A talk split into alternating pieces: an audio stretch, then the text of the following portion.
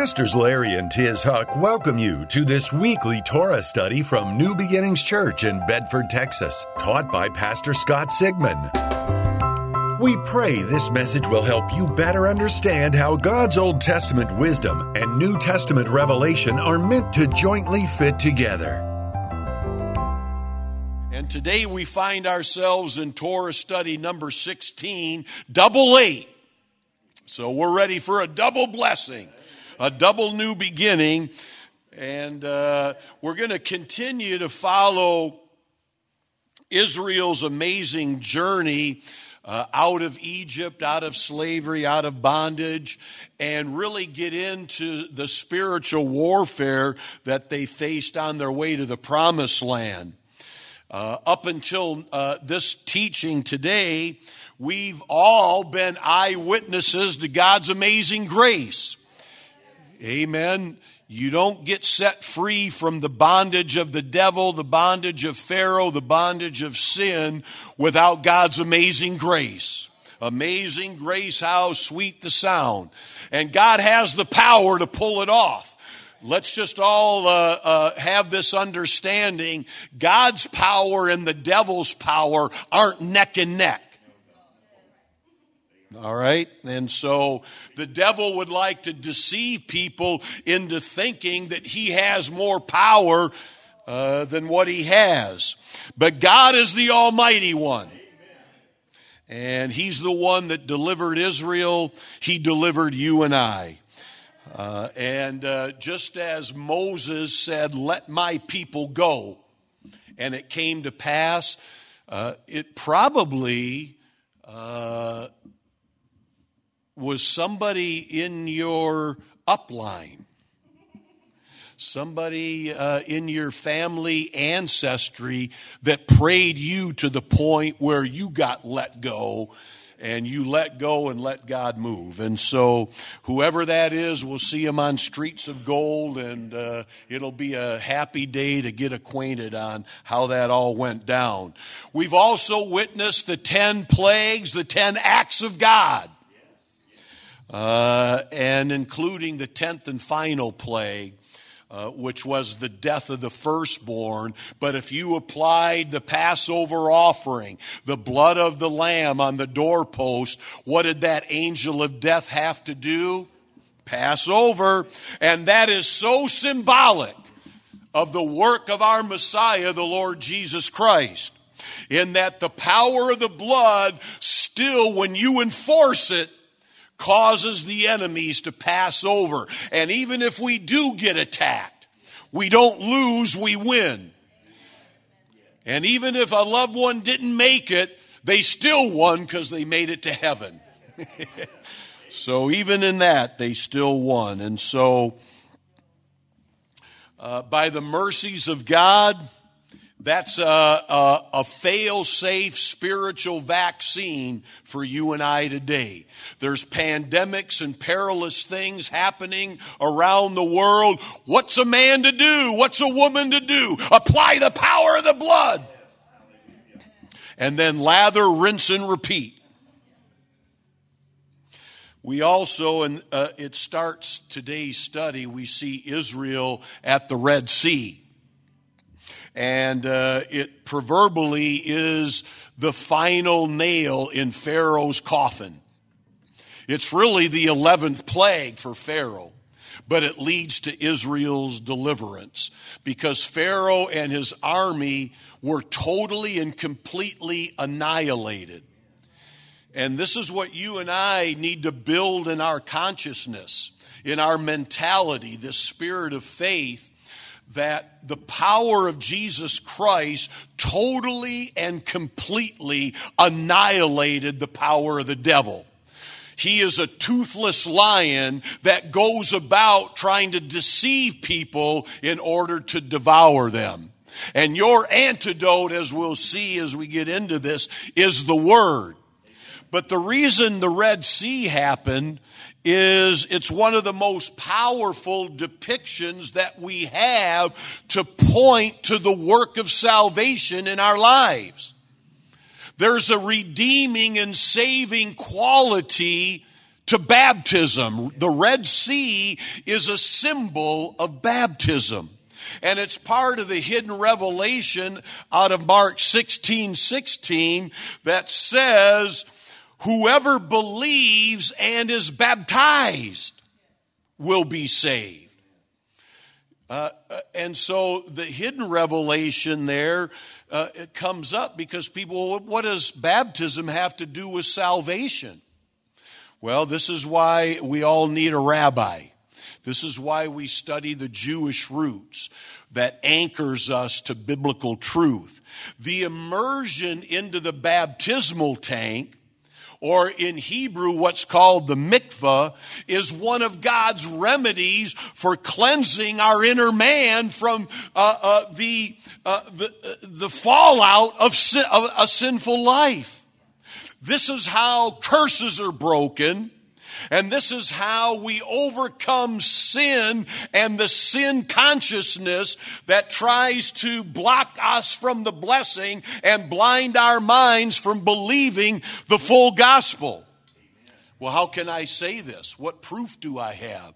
Well, we consider the Bible proof. God's word is truth. That's our evidence. That's what our faith is built on. And in Romans 6, Paul teaches us about this uh, view of baptism as a way to identify with the death and the resurrection of Jesus Christ. And it confirms, Paul confirms the ancient understanding of baptism that it was there to break the power of a sin conscious mind. Amen. When we've been living in sin, Israel was living in sin uh, and slavery. They were slaves to the, for 200 years. Egypt was uh, morally de- depraved. And I was reading about all of this. We won't get into all the sexual depravity that was uh, uh running rampant in Egypt. The rabbis teach that Israel had descended into 49 levels of unrighteousness, immorality, and unholiness. They were in this world viewing all the insanity and it affected them. This is why the 50 day journey the seven weeks of seven Sabbaths, the 49 days between Egypt and Mount Sinai, between Passover and Pentecost is so powerful because it was reversing the curse. And it was developing not a slave, it was eradicating the slave and sin mentality and replacing it with a God and Bible mentality. And so uh, at the Red Sea, this is a symbol of baptism. And uh, it teaches us that what we were as a slave is no longer to continue. But what God wants to uh, replace it with is the power of His Word, the revelation of His Word. And so this is all part of that revelation. And then uh, in today's uh, study, I encourage you to read Exodus 15, an amazing song, Miriam's song. Uh, how many of you uh, grew up in uh, the church in the 80s and remember the song, I will sing unto the Lord, for he is triumphed gloriously, the horse and rider thrown into the sea. That's Exodus 15. That's the song they sang on the opposite side of the Red Sea, and that whole chapter's worth a good read. We won't take time to do that today, but God is good and you need to develop your own prophetic songs. There needs to be a Christian soundtrack to your life, a spiritual soundtrack that you are constantly rejoicing and singing and praising the Lord to keep that salvation and deliverance experience alive. Amen. And if you want to turn to Sirius six on uh, 60s on six once in a while, you can do that too. My preset dial, I go right back to the 60s. I love the 60s and all that music, but not more than I love singing for the Lord. And so here, the bitter waters at Marah are turned sweet. There's a whole teaching there. The manna from heaven comes, a teaching on Shabbat. We could spend a whole uh, morning on teaching on these things. But all of this was building momentum for Israel so that as they were heading to the promised land, by way of Mount Sinai, they were renewing, God was renewing the spirit of their minds. Amen. And so everything's going their way. Or we could say, just as everything was going their way, perilous times came. There was an attack of the enemy. Uh, and it happens in Exodus chapter 17, part of the Torah study. Israel's confronted. Israel gets tested. And Israel ends up having to go to war with their eternal enemy, Amalek. And it's this battle that I want to dig into a little bit today because there's some valuable spiritual lessons on spiritual warfare that still apply to you and I today. And that's why I, entitled uh, this lesson, Spiritual Warfare Training for Perilous Times. So uh, uh, if you do have your Bible, you can mark it or uh, follow along uh, out of Exodus 17, verse 1. And we're going to read the Bible just a bit. Is that okay? No one to be offended? Then all the congregation of the children of Israel set out on their journey from the wilderness of sin, according to the commandment of the Lord, and camped in Rephidim. But there was no water for the people to drink. Therefore, the people contended with Moses and said, Give us water that we may drink. So Moses said to them, Why do you contend with me? Why do you tempt the Lord? And the people thirsted there for water, and the people complained against Moses and said, Why is it that you have brought us up out of Egypt to kill us, our children, and our livestock with thirst? So Moses cries out to the Lord, saying, What shall I do with this people? They are almost ready to stone me. And the Lord said to Moses, Go on before the people and take with you some of the elders of Israel and also take in your hand your rod with which you struck the river and go. And behold, I will stand before you there on the rock in Horeb, and you shall strike the rock, and water will come out of it that the people may drink. And Moses did so in the sight of the elders of Israel. So he called the name of the place Massah and Meribah because of the contention of the children of Israel and because they tempted the Lord saying, is the Lord among us or not? Now Amalek came and fought with Israel in Rephidim. And so this leads us into the first lesson I want you to see uh, and that is that the attack of Amalek came immediately on the heels of complaining to the Lord, is the Lord with us? Is Hashem with us or not?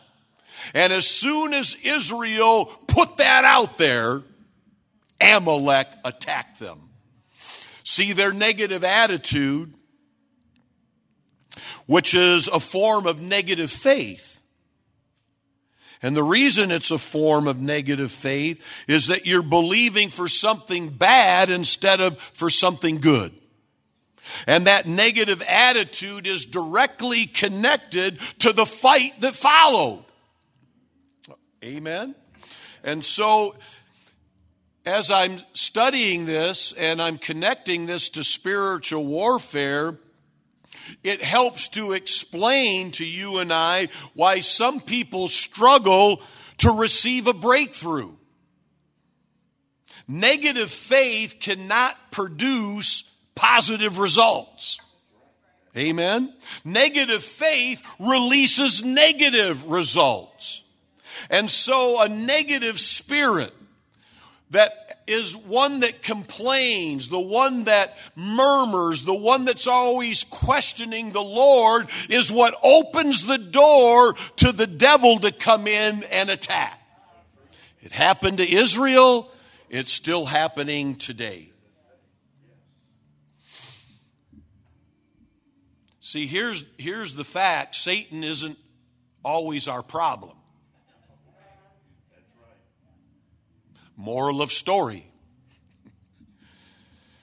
See, we can be our own worst enemy. And a lot of times we don't even realize it.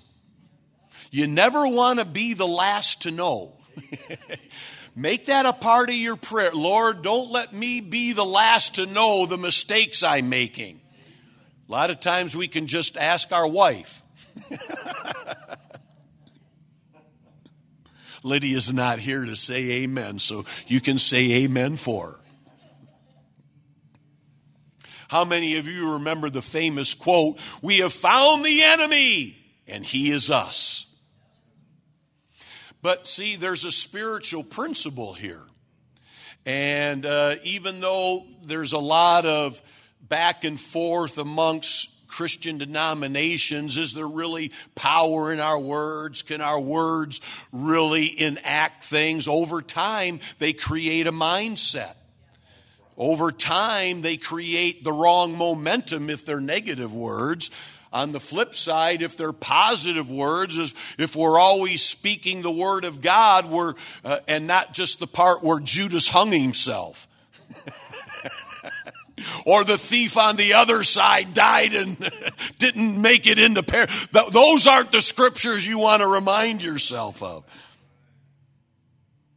But listen to what James says. James is one of the best books in the whole Bible if you want to learn how and what renewing the mind is all about. And in James 3, uh, it says, and among, this is verse 6, and among all the parts of the body, the tongue is a flame of fire it's a whole world of wickedness corrupting your entire body. It, the tongue, can set your whole life on fire, for it is set on fire by hell itself. Breaking news. What you say is what you get. so let's be on the right side of that divine principle. Because the takeaway here is that people uh, so often set their own world on fire because of the power in negative words. Life and death is in the power of our words, Proverbs says. And notice here in Exodus 17 uh, what Israel began to speak. Is God really with us? Does God really care? And you would think, after all the miracles that they had just witnessed, I mean, there's a lot of things that happen for Israel to be walking free on the opposite side of the Red Sea. It seems unfathomable that Israel at this point could question God's faithfulness. Uh, and it, it, but what happened is that out of that, Amalek attacked. And that's the point. That our negative words, if we're involved in the wrong spirit, can lead to attacks that really have nothing to do with the devil launching them and everything to do with us ourselves. So we need to take that responsibility. And once we understand that, now we know how to fight the good fight of faith, right? Amen. Amen. So, there's a couple scriptures that you can, because some people don't necessarily get trained in Christianity about fighting the good fight of faith or spiritual warfare types of things.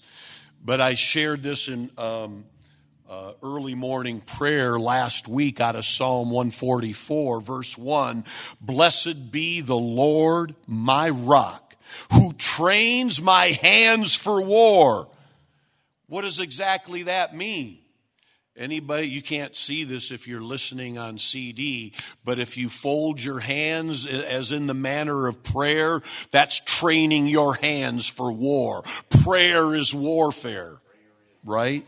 He trains my hands for war and my fingers for battle. I can't do the Spock thing, but that's originally the high priest thing. And when he splits his fingers like Andy's doing so well, who else can do that? Well, you're probably in the high priest line. So good for you. You've got a great destiny. I'm, I have to fake it. You know, anybody got some uh, gorilla tape? But what this is telling us is part of our Christian journey to our own promised land includes fighting some battles. God never said there'd be no Goliaths. He just said, take five smooth stones that represent the word of the Lord it wasn't that David was an expert rock thrower, although he probably was. God doesn't want to make you an expert physical rock thrower. You don't have to join Antifa. He wants to make you a spiritual rock thrower where you're throwing the rock. Blessed be the Lord, my rock that helps me to cast the, the word of God against every problem and circumstance and come out winning. That's spiritual warfare. Ephesians 6:12 says that we are uh, not fighting against flesh and blood enemies, but against evil rulers and authorities of the unseen world. And one of these unseen rulers in an unseen world, the spirit realm, is Amalek. Amalek is many things but mostly it's a spirit that's passed along from generation to generation. And it's a spirit of intense hatred for the Jewish people. It's a hatred for what the Jewish people stand for and who they represent, which just happens to be the Lord God Almighty and His Word. Amen. Amalek's grandfather just so happens to be Esau. And you know the story of Jacob and Esau, the twin brothers. Both are born from Rebekah and Isaac and both have Jewish DNA. But Esau, as he grew up, instead of embracing his spiritual heritage, came to despise it and reject it. He denounced his Jewish roots with a shocking level of contempt. And what happened is he passed that curse down to his grandson. It multiplied in Amalek. Amalek has a need to attack Jews because the Jewish existence proves the existence of God. It proves to the world that God exists. And just an FYI, Haman in the story of Purim is also a descendant of Amalek and Esau, who sought to destroy and annihilate the Jews. And instead of believing in God, Amalek, Haman, and everyone in every generation infected by this evil spirit works to reject God and works to force everyone to openly reject their belief in God. And in America today, we're seeing that happen quicker and quicker. It used to be behind closed doors. But now as the birth pangs intensify, birth pangs don't detensify from what I'm told. The closer you get to the birth, the closer we get to the coming of the Lord, the more intense things are going to get. The perilous times. And part of that is the church is non essential. That's one of the birth pangs. Your faith cannot be spoken about on Twitter and Facebook the way it used to be. In fact, if you don't toe the secular state government line on what religion is, then we will censor you, demarginalize you, disenfranchise you, and silence you, and one day we'll call Bible speech hate speech. That's the spirit of Amalek at work. All right? And so there's that, but also in ancient Jewish wisdom, there's another amazing fact about Amalek. Amalek shares the same numeric value. You know, in Hebrew, every letter has a value. And when you spell out in Hebrew Amalek and add up all the numbers, it comes up to 240. And 240, that numerical number, that numerical value is identical to the words that describe doubt. Amalek equals doubt.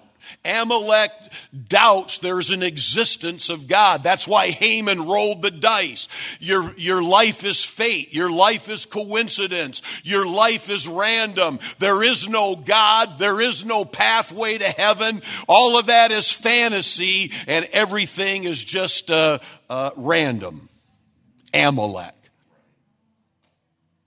Well, see, coming out of Israel, the Jew of Jewish triumph over Egypt proved just the opposite of what Amalek believed.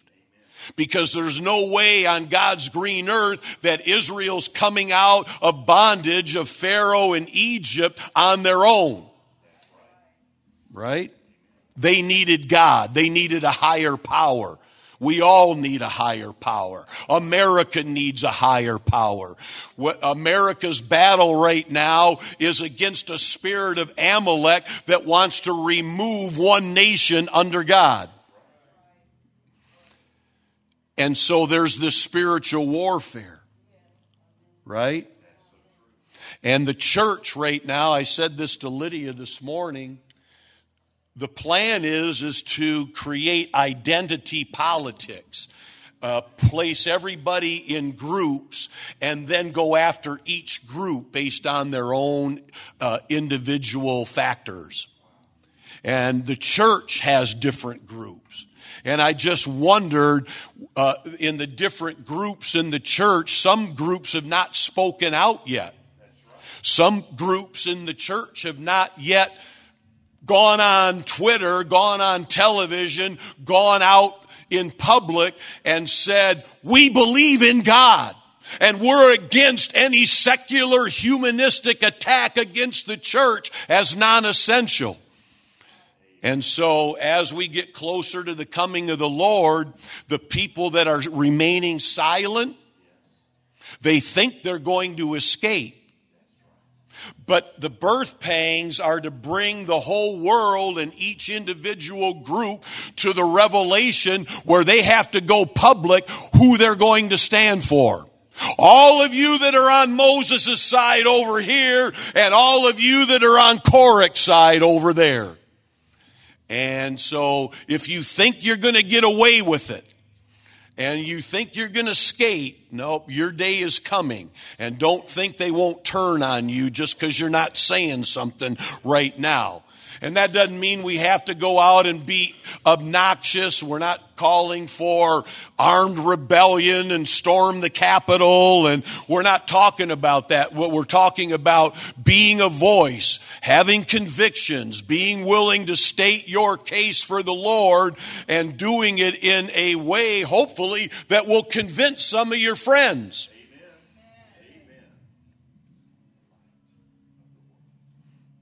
Amen.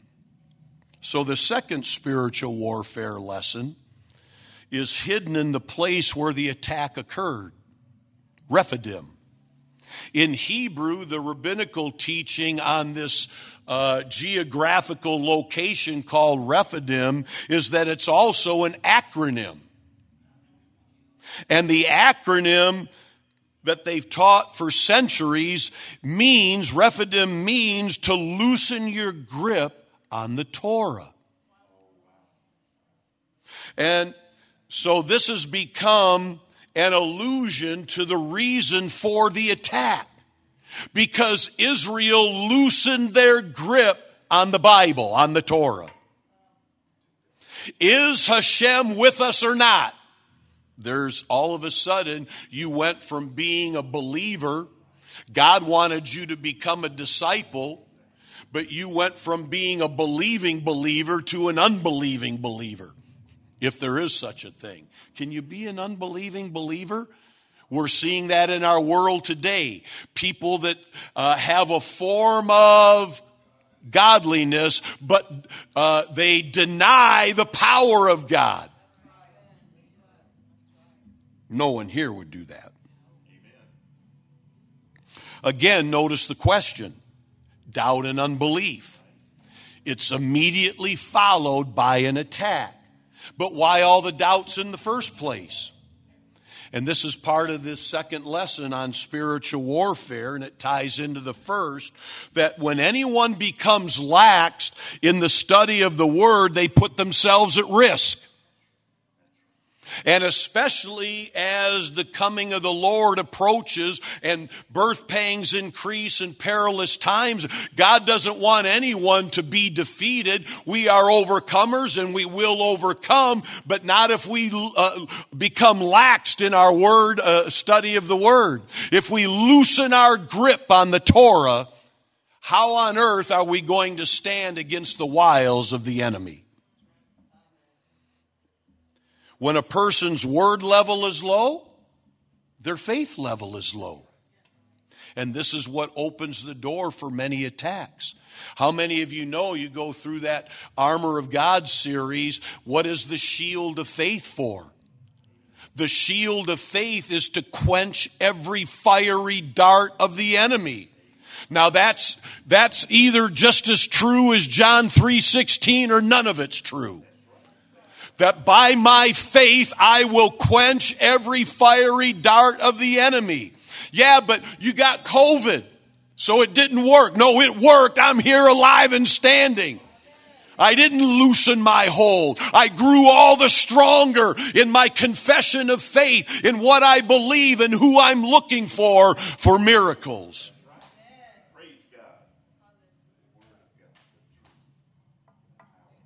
Deuteronomy 25, verse 17, when Moses is looking back about what happened, he says, Never forget what the Amalekites did to you as you came from Egypt. They attacked you when you were exhausted and weary, and they struck down those who were straggling behind. They had no fear of God. It's not uncommon for the cares of this world and the issues of life to weigh people down. And the more you focus on all of that in your own personal life, the more chance it is to be exhausted.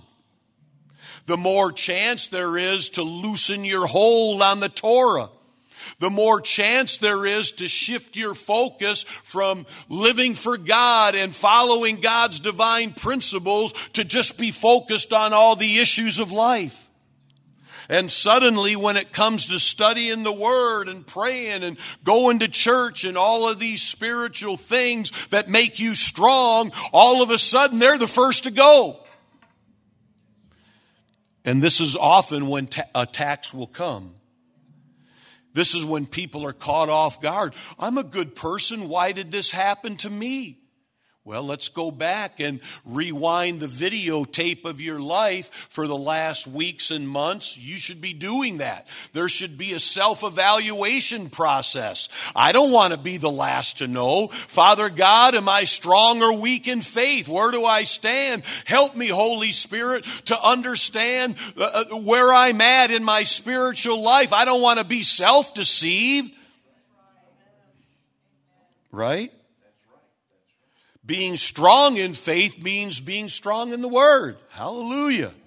This is what transforms us from being citizens of the world to being citizens of heaven. Come on, somebody. This is what causes our focus to change from what we were before we were saved.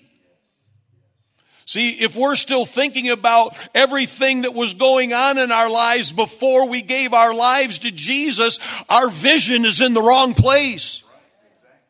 God wants to change us into thinking not about what we were before, but what we are now in Christ. Who am I in Christ now? Not what was I before.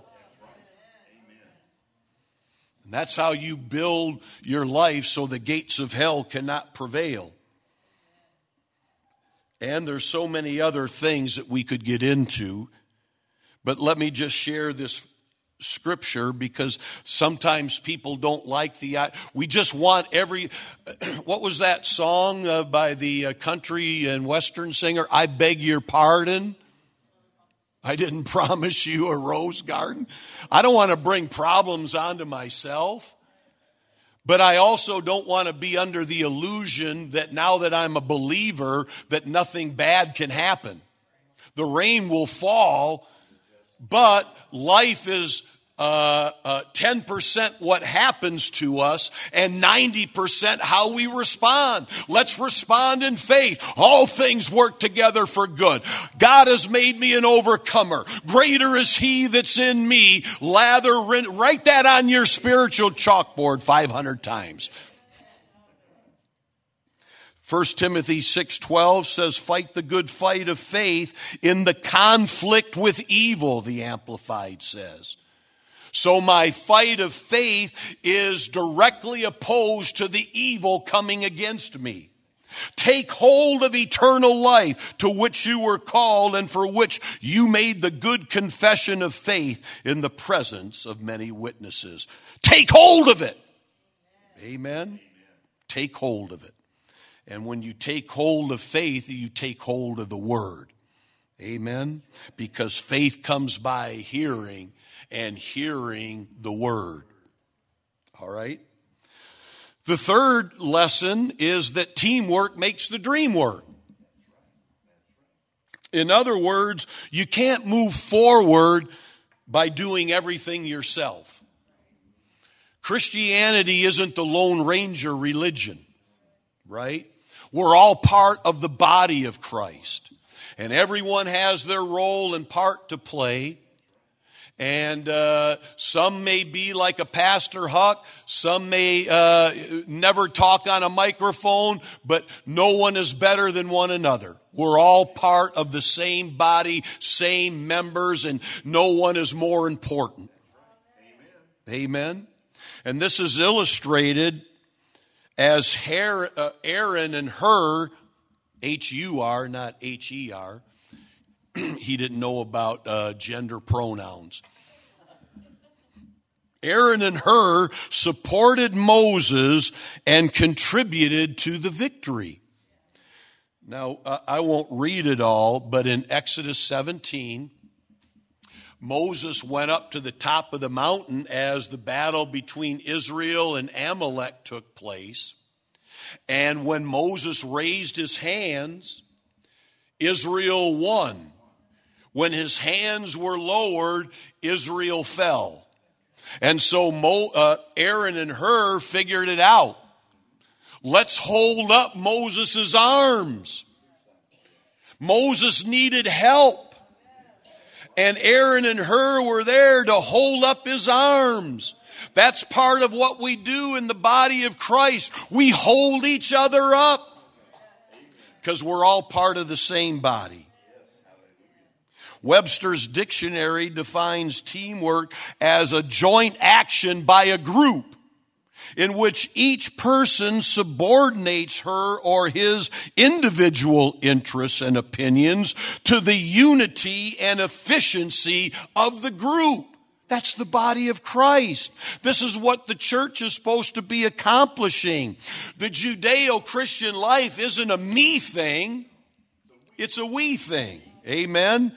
And you can study all about that in 1 Corinthians 12. So we need to support one another, pray for one another, stay unified with uh, uh, one another, despite the enemies. That have you noticed? in our atmosphere in America and around the world today how people are working to get us to hate one another. That's Amalek. That's the devil. That's spiritual warfare. Yeah, we hate sin, but we're praying for the sinner to be saved. The sinner isn't uh, someone we hate, the sinner is our goal. But there are powers and principalities that we need to pull down.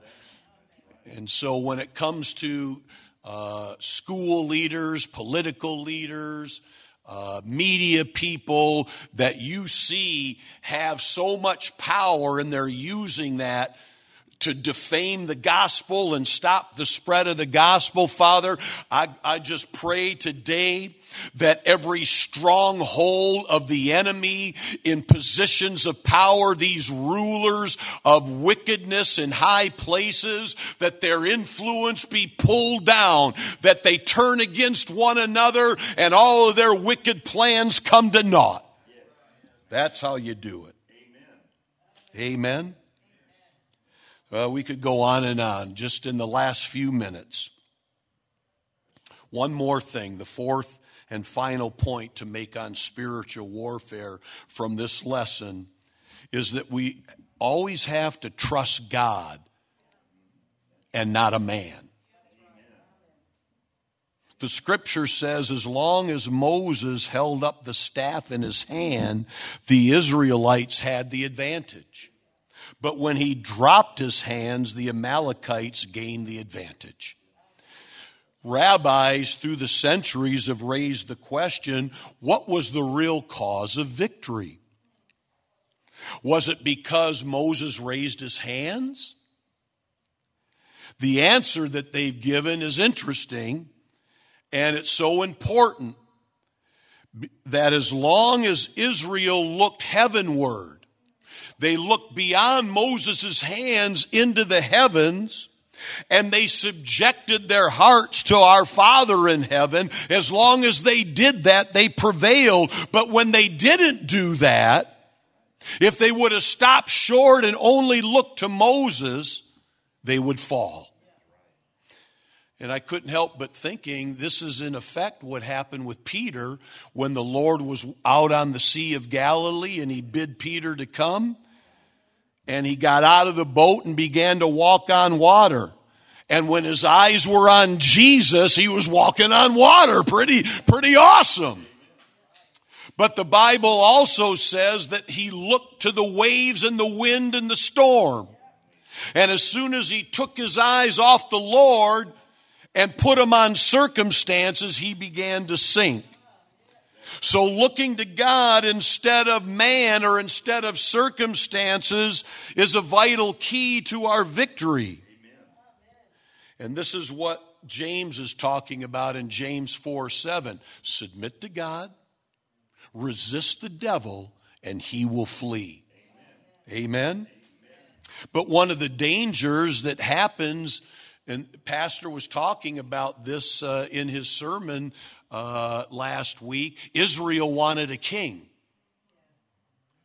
And, and what God told Samuel is they're not rejecting you, Samuel, they're rejecting me, right? And so they were looking to a man.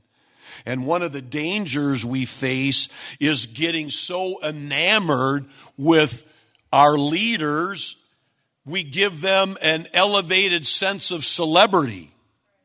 And instead of looking to God, we end up looking at a leader. And we revere the man more than we do God.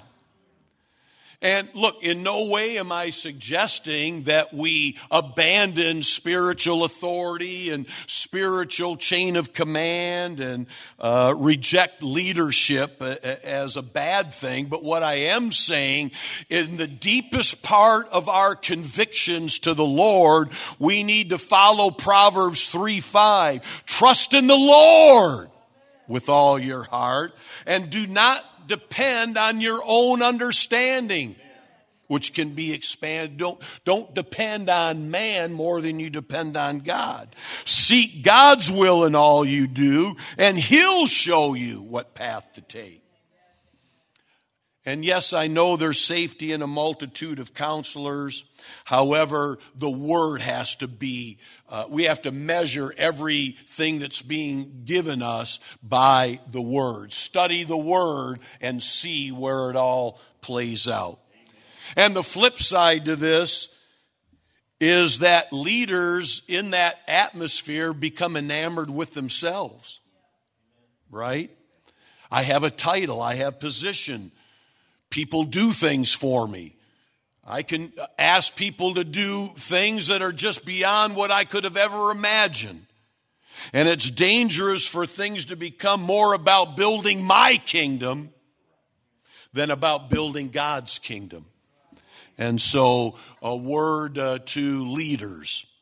And this is how a church or a leader can find themselves under great attack and in a losing battle because what comes before a fall? Pride always becomes, always comes before a fall. So, uh, Psalm 123 applies. Verse 1 to, to you I lift my eyes, O you who are enthroned in heaven. How many of you lift your eyes to heaven and love the Lord with all your heart? Amen. God gave us these things and so go out and apply them. It's like Reinhard Bonnke once said, the gospel is like soap. It only works when it's applied. Amen. Well, we love you. God bless you. Have a great day, and we'll see you at next week's Torah study.